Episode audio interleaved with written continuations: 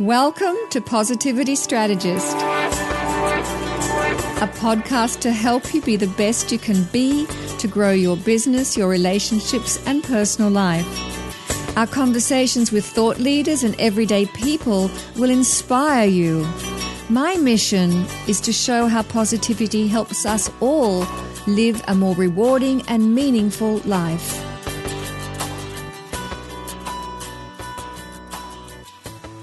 Hello, this is Robyn Stratton Berkessel, host of Positivity Strategist, and welcome to the show. This week, my guest is Jamie Sussel Turner. Jamie will share a valuable set of tips and strategies that's a guide for hiring, coaching, and leading great employees that will help with less stress in your business. But first, let's start with our Positivity Lens activity segment. As you know, I do this each week as a way to strengthen our positivity muscle and to hone our ability to view people and situations through multiple lenses, particularly the positive lens. Remember what you focus on grows. I just want to say that I was excited to read in the Wall Street Journal recently a definition of wisdom that said, Wisdom is the ability to resolve issues from multiple perspectives. I like that a lot. When we exercise our positivity lens, we are becoming wiser. Last week's episode, positivitystrategist.com slash PS16, the positivity lens activity was to try on the three steps of the appreciating, imagining, acting process created by author Jackie Kelm. That's AIA, appreciating, imagining, acting. I suggested you try out the three steps. Step one, appreciate what is. And that is to begin focusing on the best of a situation. Step two was imagine your ideal. Picture yourself in the situation how you want to be. Step three, act in alignment. What's the smallest step that you can take to help you to be happy, stay centered, and enjoy yourself? Did you take advantage of the free download of the Positivity Lens activity sheet to have those three steps available to you at all times? And as you reflected on these three questions, what did you discover about yourself in the process? And what you discovered about others and about your own situation? For me, I was so encouraged to be reminded of these three simple yet life changing steps. I consider myself to live in this frame and to look at life through this appreciative lens. Yet it's always good to hear it from someone else's perspective and be reminded that we all need to keep at it. We all need to do the work to appreciate the joy. I'm grateful to Jackie for her appreciative living steps and will continue to come back to it over and over. Today, my guest is Jamie Sussel Turner, and we're going to be talking about how to have less stress in our lives because Jamie authored a book on the subject. It came out this year. It's called Less Stress Business A Guide for Hiring, Coaching, and Leading Great Employees. I'll invite Jamie to talk about her book and her motivation for writing it in a second.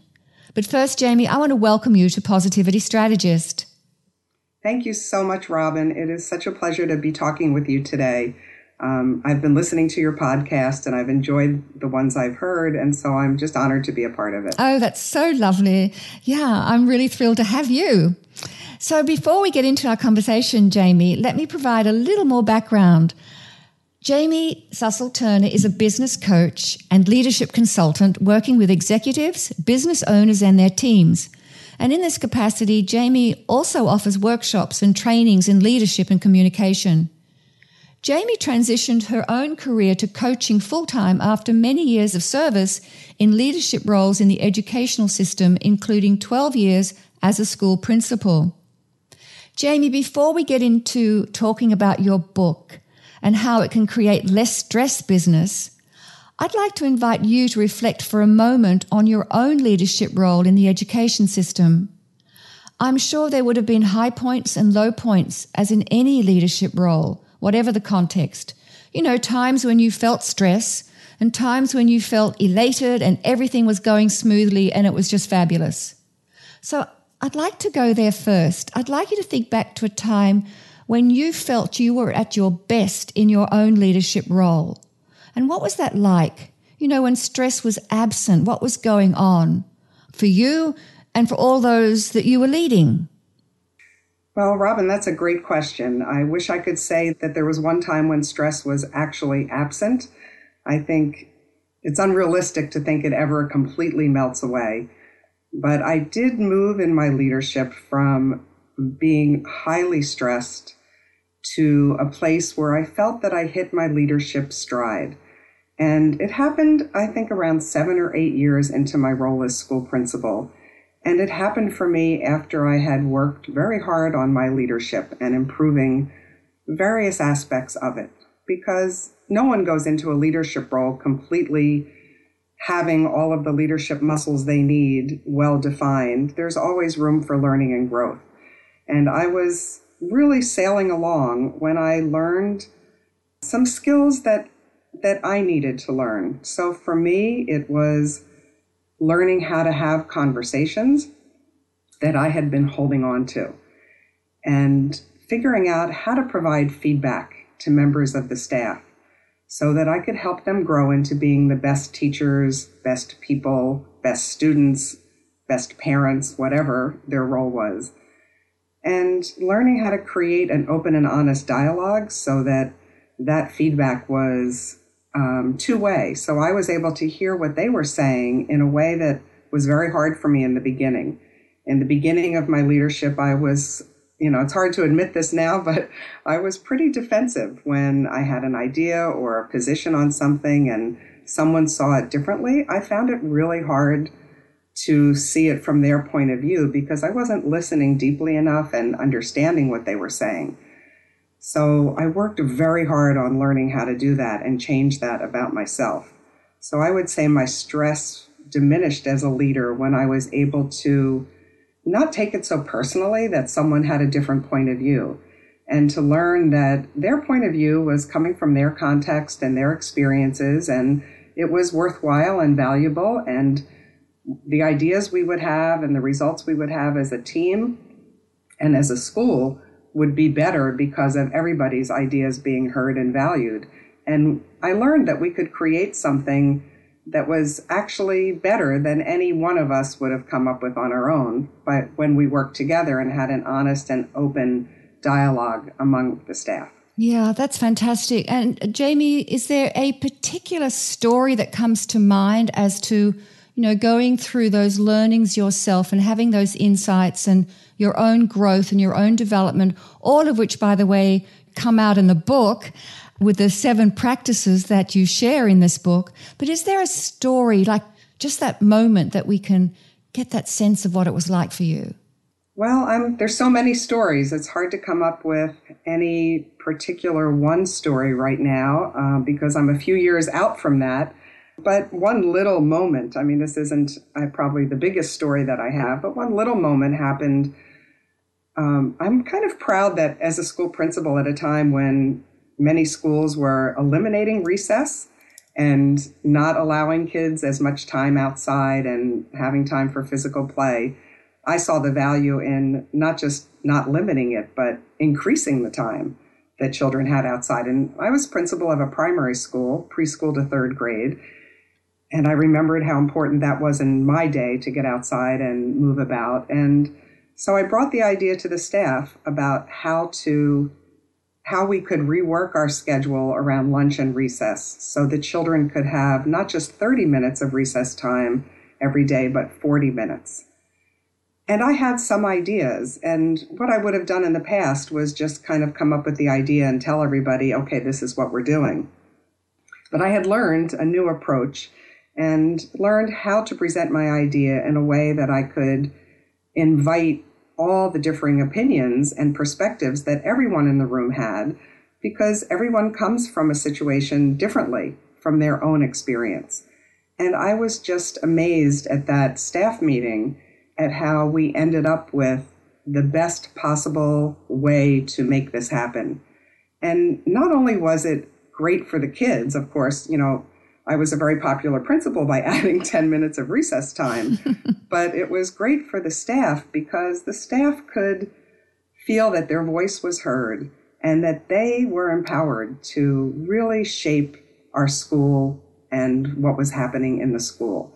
And their ideas were important and valued, and that then when the idea was put into play, everybody was already on board with it. It wasn't like I had to sell a new idea to anyone or even explain it to them. They had a hand in creating it, so they were already on board. So to me, that that was an example of a high point in my leadership. I don't think that's a little story at all. I think that's a fabulous story.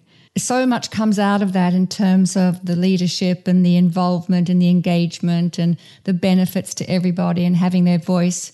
So, just before we move off from that, I'm going to dig a little deeper. What do you value about yourself in that story?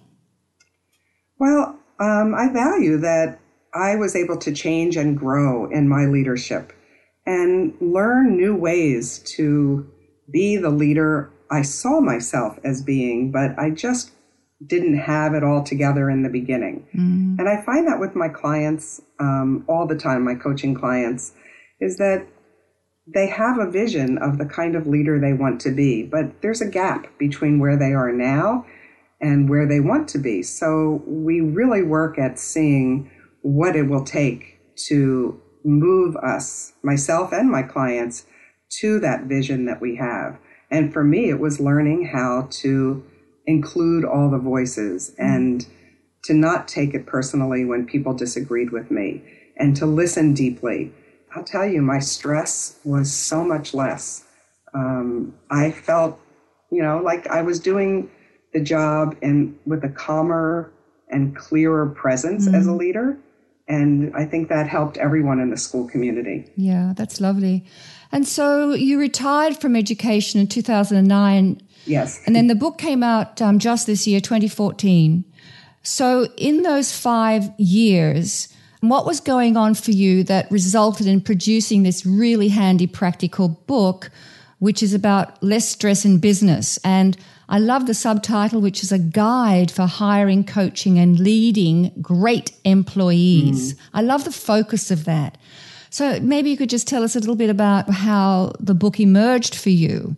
I mean, I'm hearing that it's probably from your own life experience and what you learned and you wanted to go out and then when you became a coach help others do this well it's really a combination of my own experience and also what i've learned from my clients you know coaches always learn a lot from the clients we work with yeah and i started i, I made a very smooth transition from being a principal to becoming a coach because part of me was a coach as a school principal. So it was something I had received my coaching training and certification a few years before I left my full time work as a school principal. So I was gearing up already to my work as a coach. So it was a very smooth transition for me.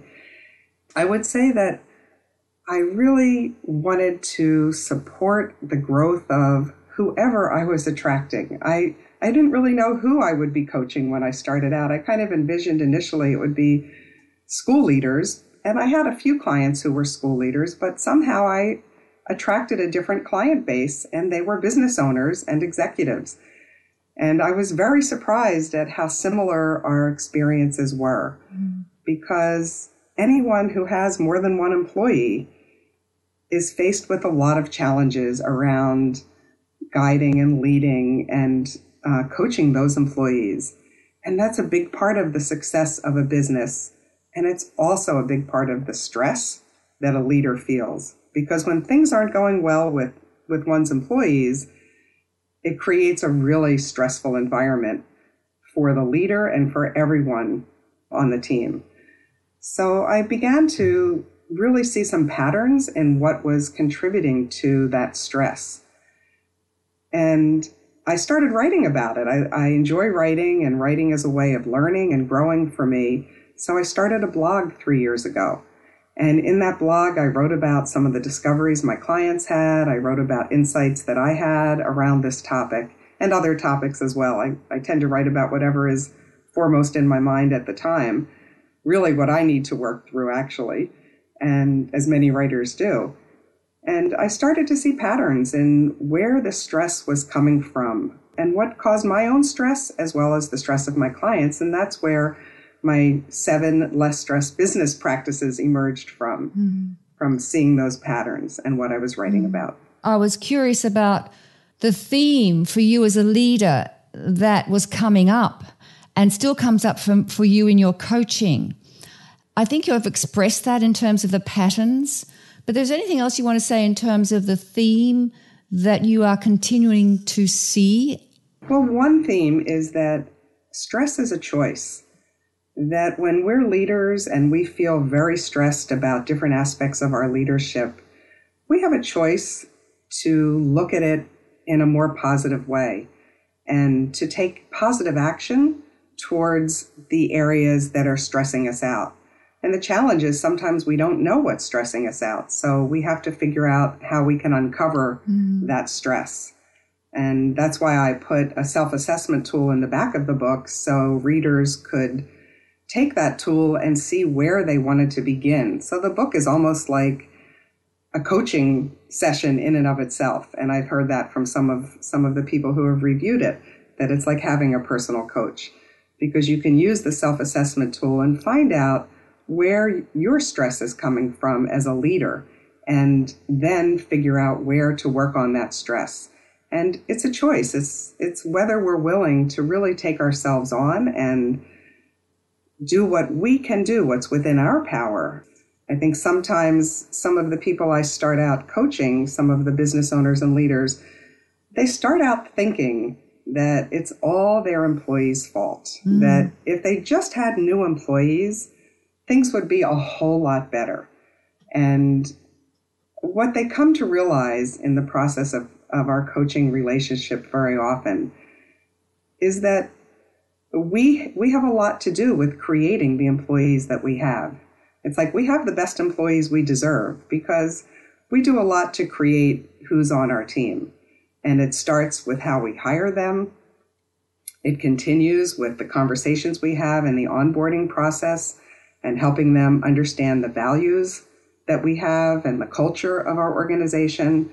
And it continues with the feedback loop that we create, the mutual feedback between our employers and, and the leadership.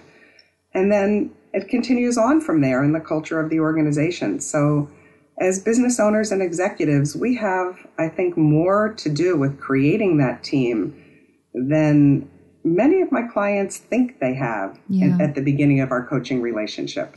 Yeah, I'm glad you bring that up. And I think the self assessment tool is really fabulous, and you can track your progress over time if you choose to do that. And I think that's very helpful because you then begin to get very clear about your own patterns and your behaviors. But one of the things that I really enjoyed about the book is it kind of teaches you, like you say, it's like your own self help guide or your own coaching guide, how we can be proactive to decrease the stressors. And that's what I really like. So it's actually taking you out of what's not working. And the seven practices that you outline are very real and um, you give great stories around it and you give lots of advice and you share insights about how you can overcome some of these stressors to lessen them in your life as you're, you know, it's called less stress business. But the big takeaway for me is that how we talk to ourselves about our own beliefs about ourselves and our belief about what leadership is. And I think when you get into conversations about all of those things, that then becomes the doorway to being able to begin to make the changes and the shifts to decrease the stressors in your life. You talk about choice. I think it's also about, you know, high self awareness. And when you don't feel centered and have no confidence, your leadership in your relationships and your work starts to also get impacted by that. Oh, absolutely, Robyn. That is so critical. I couldn't agree more. And I do a lot of work with my clients around self talk and the language that they use. And uh, sometimes I'll pick up just a word that they that they say. I have one client recently who was talking about embarrassment over something that had happened. And it wasn't something that the client did, it was something that someone else did. And I wanted to help that client shift that feeling of embarrassment to something more positive for mm-hmm. her and what did it say for her and you know it wasn't a reflection of her So I think you're absolutely right. It's the messages that we give ourselves, it's learning how to reframe those messages in a more positive way.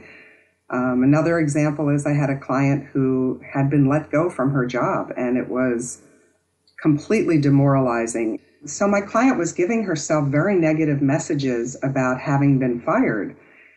And what I helped her do was look at the positive things that came out of the firing. And it had given her time to be home with her children. And there were challenges with one of one child that she had. And she was able to really be there to support her child. And so she started to think of being fired not as being fired but as a sabbatical from work. And when she started thinking of it as a sabbatical from work she was able to shift her energy completely into a very positive positive direction mm. and that was really life changing for her yeah Yes, reframing is such a big part of this. So it's how you choose to look at something. I think we would also agree that the value of hindsight is pretty amazing. Sometimes we have to distance ourselves a little bit in order to look through a different set of lenses. I, I think we have to, I think distance helps. You're right about that. But I think it also helps to process it with someone else. Mm-hmm. Sometimes we stay in our heads too much and that can be very productive at times, but even talking with someone else, whether it's a friend, a trusted advisor, a coach, a therapist, whoever the other person might be, can also help us to, to process and figure out what's come out of that experience and learn from it. And I, when you talked before, Robyn, about beliefs, I think one of my fundamental beliefs is that there's something positive that comes from every life experience. And sometimes it takes a little bit more mining to figure out what that positivity might be. Mm-hmm. Um, but it's helped me in my life so much to have that attitude mm. about about life. So, what does it mean to you, Jamie? What does positivity mean to you? To me, it's really about learning and recognizing that there's growth and insight that we can have, and that when we look at it through that lens of insight and positivity, it can help us move to our best self. That when we are in a place of criti- criticizing and shaming ourselves and feeling critical, it's hard to embrace a new way of being. So, being kind to ourselves and accepting who we are in the moment. And yes, sometimes we mess up and sometimes we don't say things in the way we want or show up in the best way. And if we hold on to that and and beat ourselves up over it, uh, we can't move on to becoming the best person we want to be. Mm. So it's it's a little bit about self forgiveness and mm. Accepting that we're human beings and we're all flawed human beings in different ways, and accepting that about ourselves so that we can look at life anew. And you know, every day is a fresh day and a fresh chance to wake up and start anew and put into practice the ways we want to be and the to live by our values and continue to do that. And so to me that's such a positive outlook on life that we can continue to evolve. Our best self is always evolving, yeah. whether it's as a leader or as a human being. Yeah. And as you say, having a thinking partner to go through that with helps enormously. You know, it is about that human connection and the relationships that we can build because we don't have to do it alone. There are supports and resources out there, and it takes discipline, it takes work. These things can shift very quickly, and sometimes it, it's a gradual process of building that muscle to be able to deal with situations and begin to see over time the benefits and why changes happen to us. So I, I'm just curious, coming back to your book now, is there something in the book that's powerful for you, an experience that you had? I'd love you to share your iconic story. Sure, Robyn, I'd be delighted to. And for me, it was really strange how it came to me because it's a story from when I was 12 years old. And it emerged when I was writing chapter one of the book. And I, I didn't quite know why this story kept kind of knocking upside my head. But as a writer, I paid attention to it and just wrote it down. And thought I'd figure out later what it what the heck it had to do with the book. And it started when I was 12 years old. I was at a summer camp and I was an avid horseback rider in those days, and I was at a at a horse show, and the horse show was finished, and the the counselor said to me, Jamie, would you take this horse, Pete, and put him in the trailer? And I had never put a horse in a trailer before, but I was a very compliant kid. And of course, I smiled and said, sure. And I stood facing Pete and I took the rough rope that was around Pete's halter and I started backing up, taking tiny steps, backing up into the trailer and pulling the rope. And Pete wasn't really having any of it. He was snorting and throwing his head back, and I kept encouraging him, Come on, Pete, you know, let's go. And before I knew it, Pete had thrown his head back and stomped backwards, pulling this rope out of my hands, ripping the skin off both of my hands, and I was in extreme pain. Mm. Someone thankfully brought me a bucket of water to submerge my hands, and I was sitting there with my hands in the water thinking, what is wrong with this horse? this horse just will not do what I want him to do. And at that age of 12 and that time in my life, it never occurred to me that I had anything to do with the problem with the horse. Mm-hmm. And I realized in writing the first chapter of my book that this was such a great metaphor for what happens with leaders and employees that very often leaders get into a tug of war with their employees and they feel that they're just fighting them at every turn and that they have nothing to do with it, that it's all the fault of the employee, just like I thought it was the fault of the horse. But in my coaching, I found that when the managers and leaders I work with can start to look at what they're doing to contribute to a better relationship and all different aspects of how they're helping their employees to be the best they can be, they find that they start to go beside their employees and work with them, which is exactly the best way to put a horse into a trailer, which I learned many years later that the best way is to walk beside the horse mm. and be confident and lead the horse into the trailer with the horse. And the horse will go happily into the trailer. Yeah, that's such a great picture you paint of. Uh, it makes such sense. And I think any of us now, when we feel that we have this tug of war or we're trying to force something along or push it or pull it, it's like, no, just walk beside. And, you know, I think you're, you're also alluding to the fact, Jamie, that, you know, the, we need to be very contextually aware and environmentally sensitive to all the things that impact a situation or relationship. It's never just one thing, right? It's understanding the full environment and all the influences and all the different perspectives. I mean, that we live in a very diverse, complex world. And so being able to understand how all those pieces influence each other and our role in it and other people's role, it's the whole enchilada. And I think coming back to what you were saying, having a partner or a thought partner or a coach enables you to be able to step back sometimes and see the bigger picture and see all those influences and realize that it's not always about you, but how you are part of a bigger system. Right. Well said, Robyn. As a leader, we're in service to the people we're working with. And you're so right that there it's a context there's a context to everything that's happening around us. It's a system.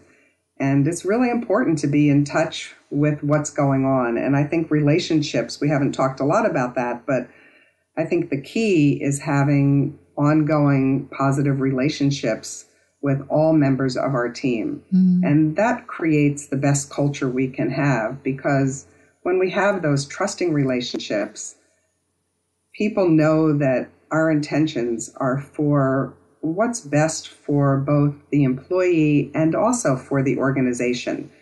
That both of those things have to be in sync and in balance mm. and uh, have to be considered because if an employee feels that we're pushing something just for the organization, but it's at a detriment to the employee, that's not going to go across too well. So, learning how we can have both of those needs met in that context as you described is is really critical. Mm. And so Jamie, imagine you're working with someone who who gets it. You know, they know the what. I I do need to have less stress in my life. I do need to take more workload off my own shoulders. Uh, and I do know that I have to trust my employees. Yep, but there's a big but. Um, what do you find works? What were some of the strategies that you might advise as to how you begin to to minimize the but that I think is natural. Sometimes we, you know, we do come up with this resistance. We we know what we have to do, but we're just not too sure how we can do it, or we don't trust ourselves or others that it's going to work if you do do it.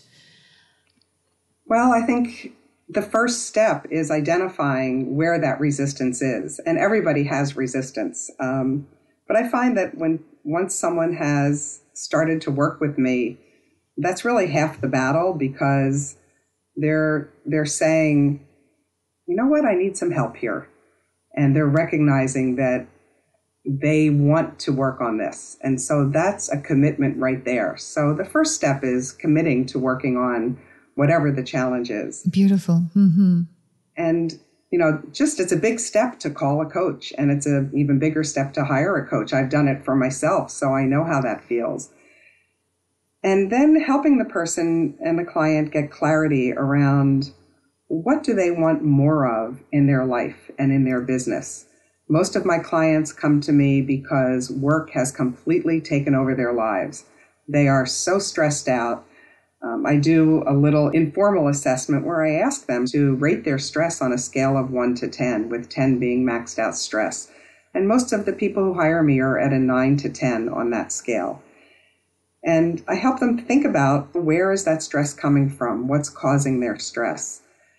And as we work together, we find where that stress is. So with with some clients, for example, they have an employee who is causing one particular employee. It's amazing how much stress can come from one person. And we look at what role they're playing with that employee and what they've done to try and help the employee improve very often it comes to that they need to let the employee go and they just haven't had the courage to make those decisions in a timely fashion and that it's amazing how much stress comes from that mm. they continue a relationship with someone for oh more than a year and continue to have challenges and so it's not until they work on what, what they might be contributing to that employee relationship. And when they've done what they can do to try and bring the employee along and realize that the situation hasn't improved significantly enough, then in our coaching relationship, we talk about how to end that relationship with the employee in the best way that they can.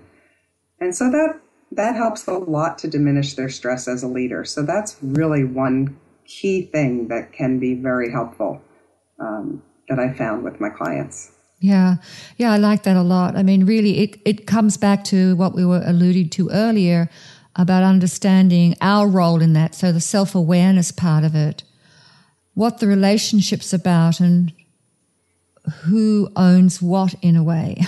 yes, I like the way you put that.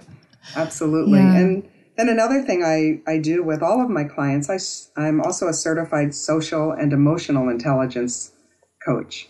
So I start our work together with an assessment tool that I think is phenomenal. And I have a 360 version of it as well as an mm-hmm. individual version. Mm-hmm. And from our analysis of the results of that, my clients begin to have their first insight when they see first by celebrating their strengths because mm. this assessment tool shows a lot of strengths that they have and seeing how their strengths have helped them to get to where they are.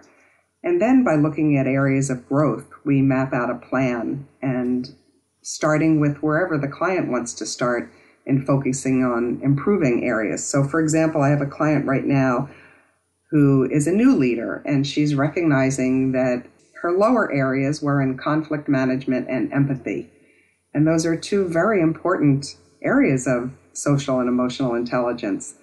And so she's practicing improving her empathy and letting her team know that she understands their point of view and that she hears what they're saying and being more open to different points of view when there's conflict. And it's amazing the difference she's finding already in the relationships and the improvement of the relationship she's having with her team.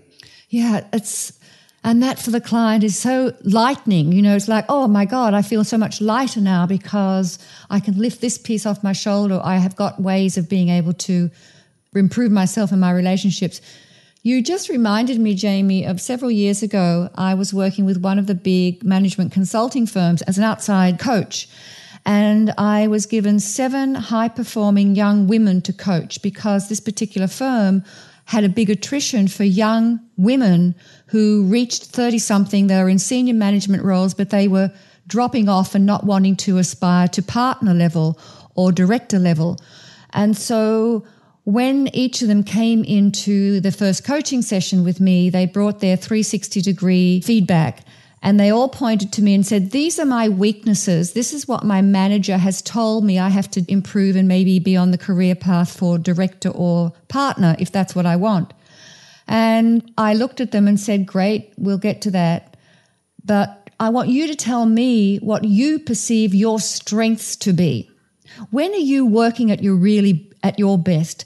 What gives you the greatest joy in your work? When do you find it comes easiest to you and you're most energized about what you do? Let's start with that. And that's what you're reminding me of when you get people to start with their strengths, because that's where you find you can leverage those strengths. You know, people do have weaknesses, but my experience is that you can invest 80% of your time on your weaknesses and you're only going to move forward a little bit. But if you really know what you do best, you can really amplify that and get greater leverage out of that. Now, you have to do both because you need all these skill sets, you need all the relationships, you need dependencies on other people. However, just feeling good about what you know you do best and how you can maximize that lifts the burden off your shoulders about what you're already good at. And then, as you say, and you can move them forward about how they can improve on that and what are some of the things that they can address and they may not have to do it because there might be other people in their team who are much, have different strengths and can complement you on what you're doing. So I think what you're describing here so, so fits into the whole appreciative inquiry framework that I find really helps me in the work and my clients too. Absolutely, Robyn. There's definitely a lot of connection there, and I, I agree um, in the way you so beautifully described it. So that's very true for me too. Fabulous. Well, Jamie, is there something else that you would like to add? Well, I think the last thing I'd like to add, Robyn, is that as leaders and business owners, I, I find sometimes people feel that it's just stressful being a leader and it has to be this way. And so they feel almost stuck with the stress that they have and that work is their life and that they've lost touch with their life. And, you know, that's just the way it is. And what I say in my book and what I work on with my clients is really about helping people understand that it doesn't have to be that way. That we have a lot more influence over the amount of stress we have in our leadership and in our life than we think we do. And I found, you know, that happened for me as a school leader. I went through my own self discovery in that way by being completely stressed out by the job early on. You know, we started with that at the beginning of our conversation. And early on in my leadership, I lost touch with friends. I didn't get enough sleep. I wasn't working out enough. I, you know, just let my work, my passion for my work completely take over my life. And it wasn't good for me. Mm-hmm. Uh, the stress wasn't good for my health. It wasn't good for many aspects of my life. And in my case, I had a diagnosis of breast cancer three years into my job as school principal that served as a wake up call for me. And I like to help my clients not have that diagnosis or whatever it might be in their life because we know stress is very connected to health. And I'm not saying my breast cancer necessarily came from the stress, but you know, we don't know in our lives all of the health aspects that we're dealing with that are related to stress, whether we're not sleeping well and we're not eating properly, and all of that is definitely connected. And when we start to address that stress head on by figuring out what's in our power to change about ourselves and how we lead and how we communicate, I know my clients are just blown away by the change it can make in their lives And really, the title of my book, Less Stress Business, came about because a coach I was working with asked me this question What do I hear most from my clients? And I, without even thinking, I said, Well, everybody tells me how much less stress they have after working together. And the coach said, Oh, less stress business. And that was how the title of the book was born. um, because that's what I hear from people. And that was my own experience. So I think it's very possible for leaders and business owners and executives to choose to have less stress in our lives. And I just am passionate about helping people figure out how to do that. Well, I can hear that. And with that story you've just shared with us, you've put a big smile on my face. So thank you for doing that. And it certainly seems clear to me that you're living your mission and you've found your higher purpose here. Jamie, thank you so much for spending this time with us and sharing your story and and writing this book which is helping people find less stress or connect with their lives without as much stress. Thank you so much, Robyn. It was a pleasure talking with you, and I thank you for this opportunity. Bye now, Jamie. Bye bye. Links to references and resources mentioned in this episode can be viewed in the show notes page for this episode at positivitystrategist.com slash ps17. And now to our Positivity Lens activity for the week. And for this week, our objective is to create less stress in our lives. I recommend that you download the Positivity Lens activity guide for this episode to reinforce your commitment to yourself and strengthen your capacity to make a positive difference in your life. So consider the following. To what degree is your work taking over your life and thereby creating stress or tensions at work or in other areas of your life? Second consideration. If you were to take positive actions to reduce stress in your life, how might your proactive positive change impact your relationships at home or at work? How might it impact your health, including diet and fitness, and also your recreational downtime? And what's the smallest thing that you can do this week that would reduce one area of stress in your life? Also, you can be notified of new episodes by email. Links to all these suggestions are available on positivitystrategist.com forward slash podcast. Thank you for listening, and remember what you focus on grows. So grow towards your best.